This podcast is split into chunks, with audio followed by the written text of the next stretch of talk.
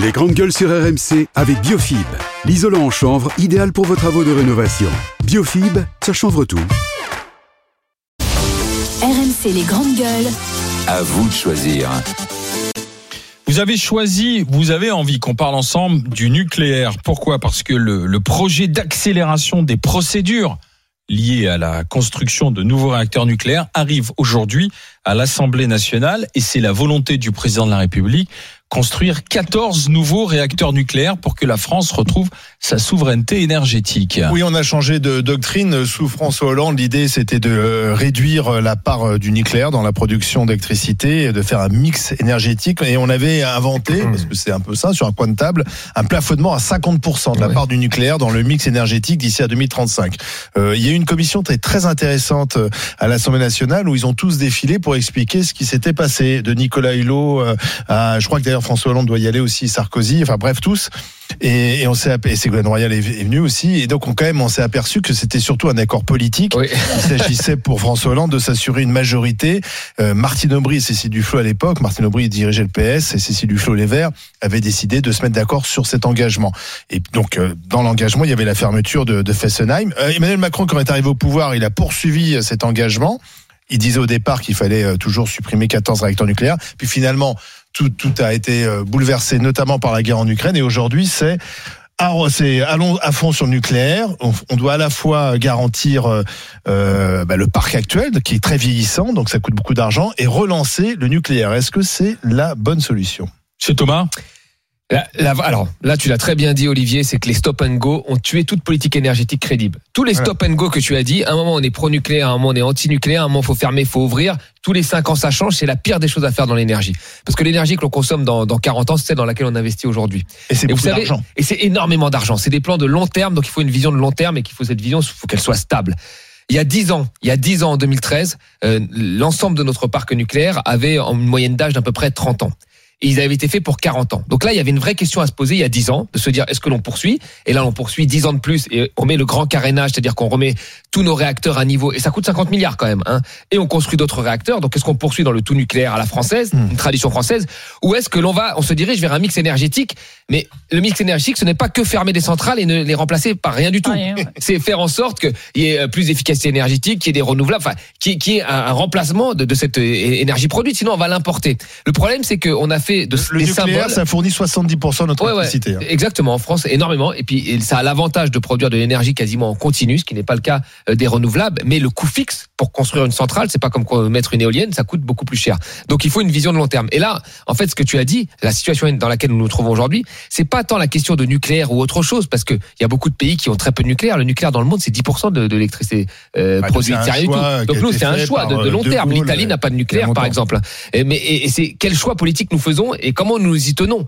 Euh, et là, on voit bien que c'est les accords politiques qui ont primé pour se faire élire plutôt que le vrai projet. Et, et sans faire une, une comparaison, c'est ce qu'a c'est ce qu'a fait Macron avec les retraites. Il a 65 ans pour que la droite vote pour lui. Puis après, hop, il, il voit ce qui se passe. Et là, c'est pareil. On dit, on baisse le nucléaire pour satisfaire les écolos. Puis après, on voit ce qui se passe. C'est l'inverse de ce qu'il faudrait faire euh, normalement en politique. Parce que euh, il faut rappeler qu'Emmanuel Macron, là, lors de la dernière campagne présidentielle, il a fait la promesse de construire six nouveaux réacteurs nucléaires de type EPR2 avec une option de construction puis huit autres. Donc on est passé de la fermeture à Ouais, de tout à fait. Puis EPR. alors les EPR, il y a quand même un EPR Oui. qui n'est toujours pas en fonctionnement, pas. qui a, qui a plus de 10 ans de retard, avec un surcoût énorme. Donc ce qu'il faut quand même dire aux Français, c'est que ils pensent toujours que le nucléaire sera le nucléaire peu cher que nous avons connu à l'époque de De Gaulle. Mais là, le nucléaire qui va arriver, avec les surcoûts qu'il y a, eh, ils vont être reportés sur la facture énergétique. Les surcoûts du grand carénage, les 50 milliards qu'on met pour que les centrales durent 10 ans de plus, qui va les payer? C'est le, c'est le, c'est le consommateur. Le PR, c'est le consommateur. Les normes de sécurité beaucoup plus élevées depuis Fukushima, c'est le consommateur. Donc le nucléaire peu cher que nous avons connu, euh, il va plus exister. La tendance des coûts du nucléaire vont augmenter, les prix avec.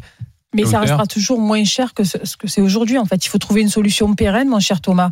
Comme tu as dit, peut-être pas tout nucléaire, mais en tout cas, quand on, supprime le nucléaire, il faut des, il faut des options de remplacement et il faut que l'énergie re- redevienne et reste accessible à tous les foyers français en fait. Peu importe la situation, en particulier les, retraités. On parle jamais aux handicapés, aux personnes qui sont. Alors sais pas le misérabilisme, mais il n'y a pas que des gens qui travaillent, il y a des gens qui sont privés d'emploi aussi et ils sont pas peu. Au-delà des 9 millions de pauvres que compte notre pays. Et je suis désolée, c'est quand même quelque chose qui est vital l'énergie aujourd'hui pour se chauffer, pour se laver, pour se nourrir. Parce que voilà, autre- autrement c'est compliqué et il faut que ça redevienne accessible aux Français. Et peu importe le moyen d'y arriver, il faut un plan pérenne. les 6 EPR 2, les deux premiers seront implantés à Panly en Seine-Maritime, les autres à Gravelines dans le Nord, selon les plans d'EDF. Et on rappelle quand même que le fameux EPR de Flamanville qui a été lancé en Mm. 2007. En 2007, il devait être achevé en 2012. On est en 2023. Le premier budget, c'était 3,3 milliards d'euros.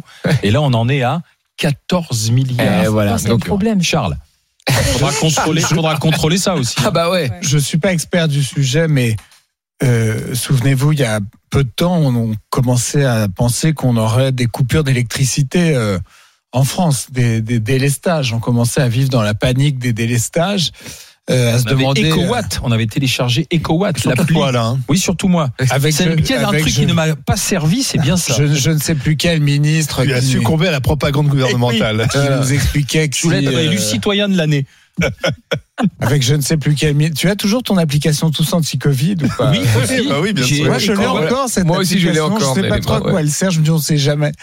Euh, On va recommencer?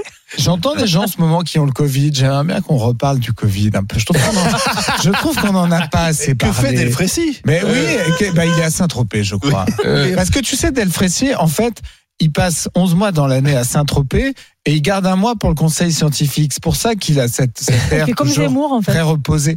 Mais euh, C'est vrai qu'on avait toujours l'impression qu'il revenait de vacances. cela dit, Delfrécy s'est jamais trompé dans ses prédictions. Je, il faut quand même se- il n'était pas si, euh, voilà. J'adore Euh, comment Charles fait dévier. Donc là, je suis parti sur le Delfrécy. On était sur le nucléaire. Ça n'a rien à voir. Moi, je crains, je suis pour le nucléaire, évidemment. Je pense que c'est un atout français. Je constate quand même que c'est une euh, industrie qui consomme beaucoup d'eau parce qu'il faut de l'eau pour refroidir les fameux réacteurs. Et euh, nous pouvons tous euh, observer que nous allons en France vers des situations de sécheresse Oui. avancées, longues. euh, et, euh, et, et, et inquiétantes. Et donc, je, je, je, je me demande, je ne suis pas suffisamment expert pour apporter une conclusion, mais je me demande dans quelle mesure on arrivera à soutenir cette euh, demande Ouais. en eau. Oui, mais qu'est-ce qu'on fait, alors Moi, ce qui m'inquiète, c'est qu'est-ce qu'on va faire des vieux fait, réacteurs. voilà. Parce que là, on en- on en On va construit les prolonger. Non, on les prolonge de 10 ans, 50 milliards. Mais après, on va peut-être les reprolonger encore de 10 ans. Allez, on va dire ça. Ça veut Il y dire en a que c'est pour- 58 en France. Voilà, 58, ils étaient prévus pour 40 ans, on fait 50 ans. À 50 ans, je pense qu'on va faire Oui. 60 ans, on va les réparer un peu. On va, je sais pas si on va pouvoir aller au-delà, mais à un moment, il va falloir penser à les, à les On démanteler. s'en Donc ça, on va les remplacer. on en a ouais. 45 qui fonctionnent en ce moment. Ouais, ouais, 45, ouais. 40. Donc, En fait- il y a eu des gros problèmes cette année avec Oui. des problèmes Il techniques. y, en avait- hein. il y en avait problèmes techniques de 58. réparation. Il fallait enfermer enfermer 14, hein, c'était d'ailleurs Ouais, ce que ouais, Macron avait dit en 2017. Il avait euh, finalement euh, été dans la ligne droite, euh, enfin droite ligne de, de Il avait même une, Hollande. même une, on en a fermé Ouais. deux, les deux de Fessenheim, et depuis on n'en a plus fermé. Ouais, ouais, bah non, ah non, on n'en fermera plus là. Mais et puis après, il y a aussi la question globale, c'est-à-dire qu'on sera, on sera quand même, on est déjà le pays le plus nucléarisé au monde, on est le seul pays. Enfin, je veux dire, les, les Anglais, ils ont deux fois moins de Mais parce que centrales été nucléaires un que nous. choix Les, les, les Anglais, ont- Oui, c'est fait un dans choix- les années oui, oui, 50, mais, mais, 60. tu, mais tu vois, c'est c'est quand même, on est quelque part un peu, moi, c'est ça qui est, c'est- il y a eu des effets positifs, on a eu un coup de l'énergie, on a eu de l'énergie en abondance, très bien, on C'est connaît. un les- savoir-faire français Voilà, aussi. savoir-faire. Il y avait une Mais vois, filière française. Là, on voit bien, euh, comme la, implémenté. la, la centrale nucléaire en Ukraine est l'objet de tensions militaires, tu vois, autour de Oui, cette oui. centrale-là.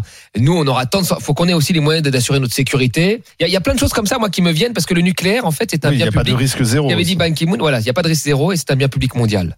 Donc quand il y a un accident nucléaire, il dépasse souvent les frontières. Même si on nous a fait croire que nous ça détournait nos frontières, on Ouais, mais euh, Tchernobyl. regarde, oui. Tu Donc, sais, Cha- Mais euh, du temps de la guerre froide, on Ben- avait, euh, on avait tous les missiles braqués les uns Bah, sur les euh, autres. voilà, on avait ouais, des mais je sais.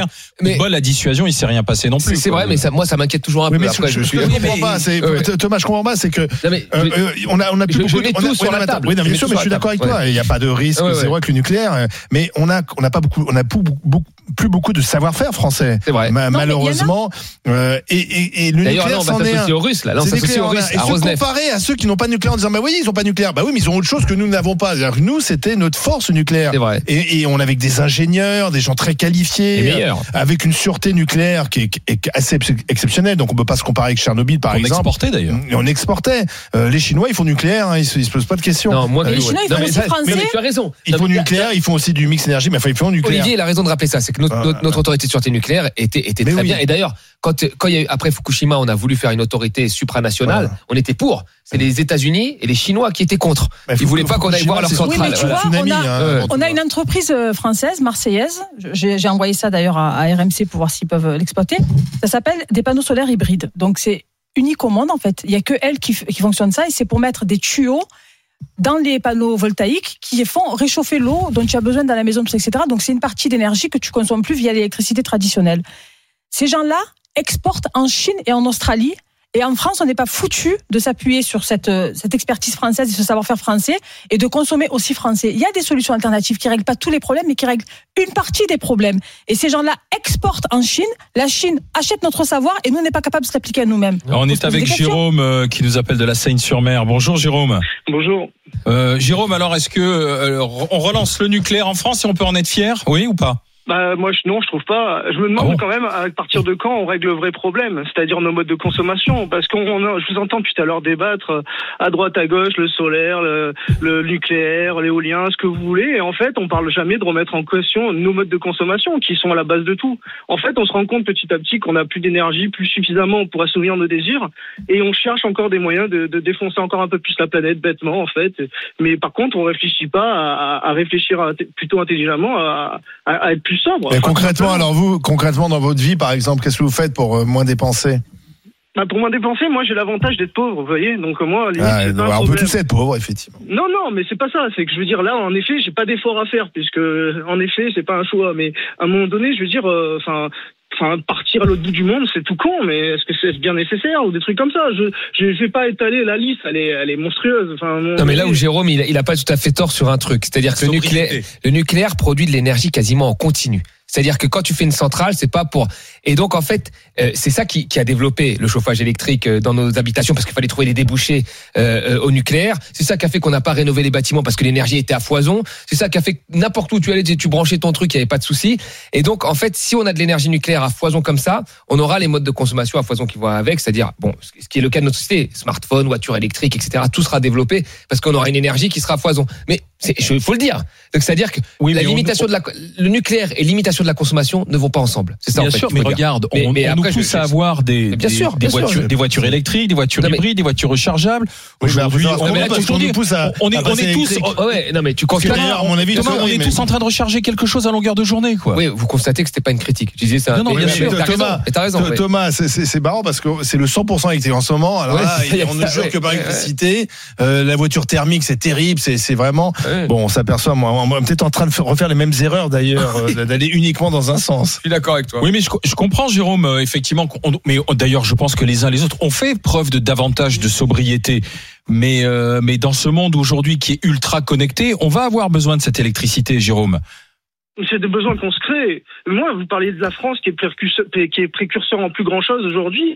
Et pourquoi on ne deviendrait pas un exemple mondial Même si on estime qu'on est un petit pays par rapport à tout ce qui nous entoure? Enfin, moi, j'aimerais bien qu'on montre l'exemple. Pourquoi Mais pas? on montre déjà l'exemple. Vous savez, euh, la, la France est l'un des pays euh, qui pèse le moins euh, en, termes d'émissions de, de CO2 dans le monde, moins de 0,8%. Vous savez pourquoi d'ailleurs? Parce qu'on ne produit quasiment plus rien. Donc c'est pas un très bon signe d'ailleurs. C'est parce qu'en Oui, fait on ne produit plus rien et, et- et c'est les autres qui travaillent pour nous. Moi, ce- moi, ce que je vois aussi, c'est que j'ai vu un article il y a bien bien longtemps où le solaire se développe dans le monde entier, sauf en France, par exemple. Voilà. Parce que le solaire, c'est c'est c'est pas une solution à 100%. Mais celle-ci que je viens de te parler, Mais oui. c'est pas le but, euh, 100%. Le but, c'est d'être intelligent, de faire en sorte qu'on pollue moins et en consommant moins, parce qu'à un moment donné, tant qu'on voudra consommer à outrance, on ne trouvera jamais de solution. Mmh. C'est impossible. De la sobriété. Bon, de la De sobriété, la ok, sobriété mais intelligente, pas besoin non plus de, de, de, de Oui, revenir à l'époque des cavernes. On peut de être pierre, un peu on mesuré, d'accord. tout simplement.